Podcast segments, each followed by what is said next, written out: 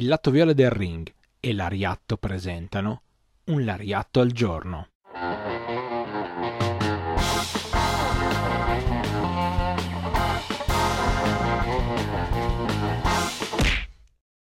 Benvenuti a un nuovo appuntamento con Un Lariatto al giorno, io sono Stefano, una delle voci di Lariatto, insieme a me come tutti i giovedì c'è Marco, direttamente da Calle Joshi. Lui ha un bellissimo blog, il cui link potete trovare come sempre in descrizione, andate a controllare, ci sono sempre articoli e approfondimenti molto interessanti intorno al tema Joshi e appunto di questo sono sicuro che andremo a parlare, vero Marco? Intanto ciao e benvenuto. Ciao Stefano. Se io ti dico cintura Triple H, tu cosa pensi?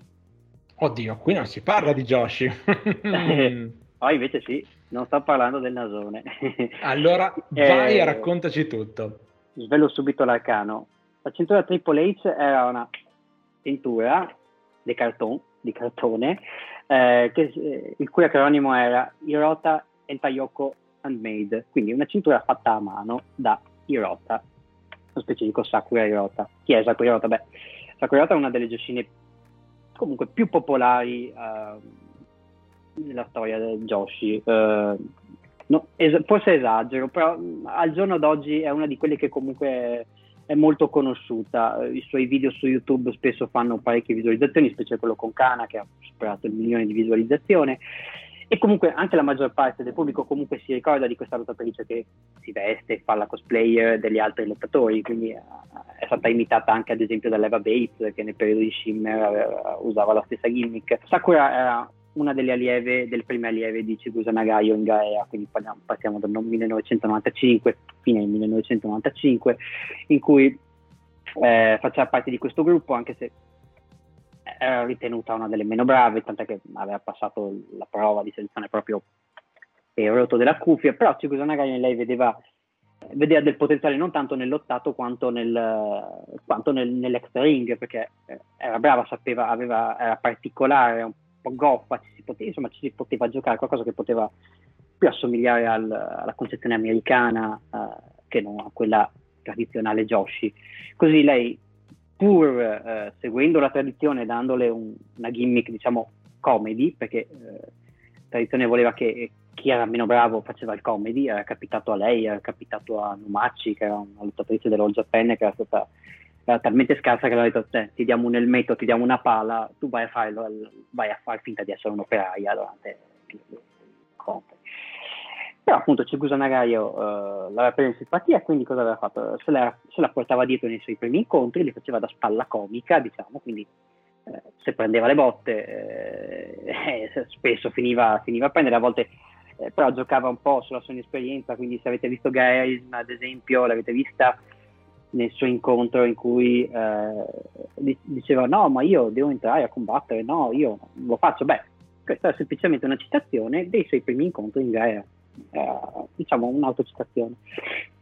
Con il tempo però le è stato dato spazio per portare avanti questo personaggio e lei appunto aveva cominciato a travestirsi con i costumi che faceva lei, perché era lei che si cuciva i costumi, il trucco e tutto quanto, quindi è partita facendo appunto i mestieri tradizionali, quindi si poteva fare la casalinga piuttosto che l'operaia, oppure appunto anche la donna incinta, quindi altre cose, per poi ampliare e iniziare a copiare anche le altre lottatrici. La svolta quando arriva?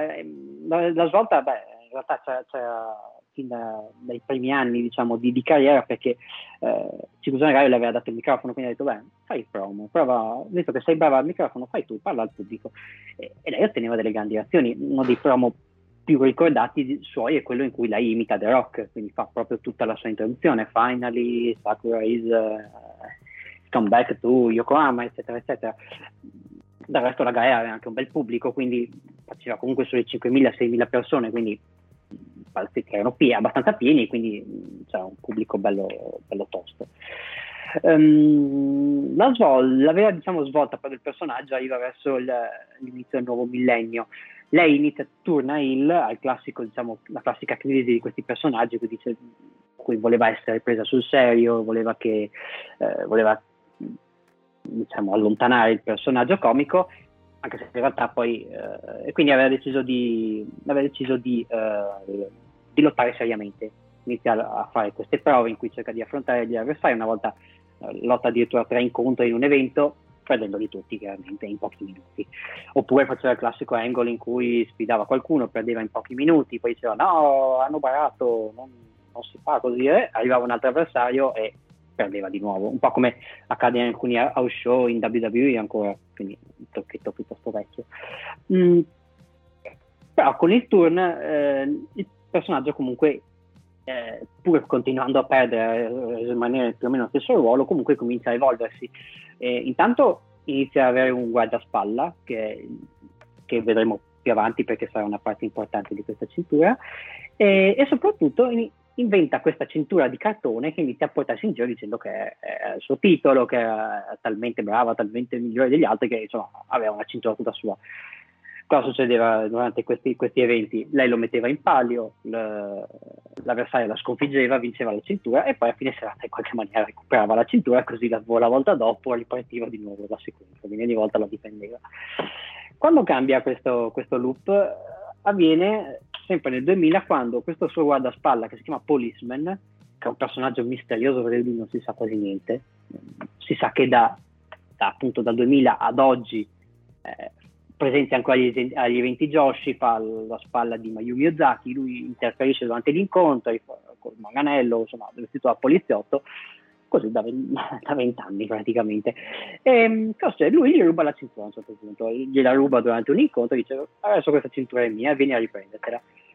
Così avviene la prima sfida tra i due, manco a dirlo, è una baracconata, un festival dei calci nelle parti basse praticamente, e Sakura rivince l'incontro. Però chiaramente la rivalità non si ferma, tant'è che appunto Policeman inizia a far squadra con le nuove, diciamo, con le nuove lottatrici che stavano prendendo piede, perché in Gaea, soprattutto verso la fine degli anni 90, stavano cominciando ad arrivare le grandi lottatrici provenienti dalle altre promotion, quelle ormai che erano delle leggende, quindi Akira Hokuto, Devil Masami, Dynamite Kansai, stavano tutti andando là perché fondamentalmente era l'ultimo baluardo in cui si potevano avere dei progetti con un salario garantito, insomma, e un ingaggio buono, anche considerato che la Gaea collaborava con la WCW, quindi se ti andava bene potevi anche apparire nei show secondari in America, che insomma ti poteva aprire anche altre strade. Quindi Policeman si allea con coloro che avevano invaso una delle tante invasioni della Gaea, che erano Mayumi Ozaki e Kaori Maeda, quindi insomma avevano questa gimmick abbastanza estrema, quindi erano molto hardcore, molto hardcore, e cominciano insomma ad attaccare la povera Sakura Hirota, fino a che la sfidano nel 2001, quindi a un anno dall'inizio della rivalità, e fanno in modo che Policeman vinca sta cintura. La rivalità va ancora avanti, dura addirittura 2 anni, quindi è abbastanza lunga come proseguo, e nel frattempo si aggiunge un altro rivale per Sakura Hirota, che è una poliziotta, che è Yuki Miyazaki, che è una lottatrice che c'è ancora oggi in Wave, la si può vedere, piuttosto stagionata anche lei, però era una delle prime allieve di Sakura Hirota e ha cominciato anche lei a interferire e a lottare contro Sakura Hirota.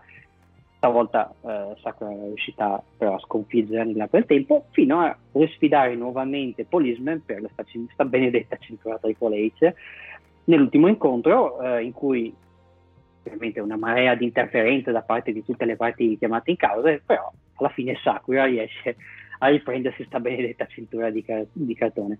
Qual è la morale? Che la cintura può essere d'oro, d'argento, di plastica o di cartone, ma l'importante è sempre chi la detiene. Se una campionessa ha personalità succede, se non ha personalità può avere qualsiasi nome, e Sakura è riuscita a dare valore a una cintura di cartone. Ecco, bene, abbiamo anche la storia come la morale. Con la morale mi viene in mente proprio i cartoni animati con Mr. T di quando ero piccolo, e quindi con questa storia molto interessante ci lasciamo anche per oggi. Torniamo insieme a Marco fra una settimana, perché ci sarà ancora di che parlare, sempre di Joshi, sempre a un Lariatto al giorno. Ci risentiamo alla prossima.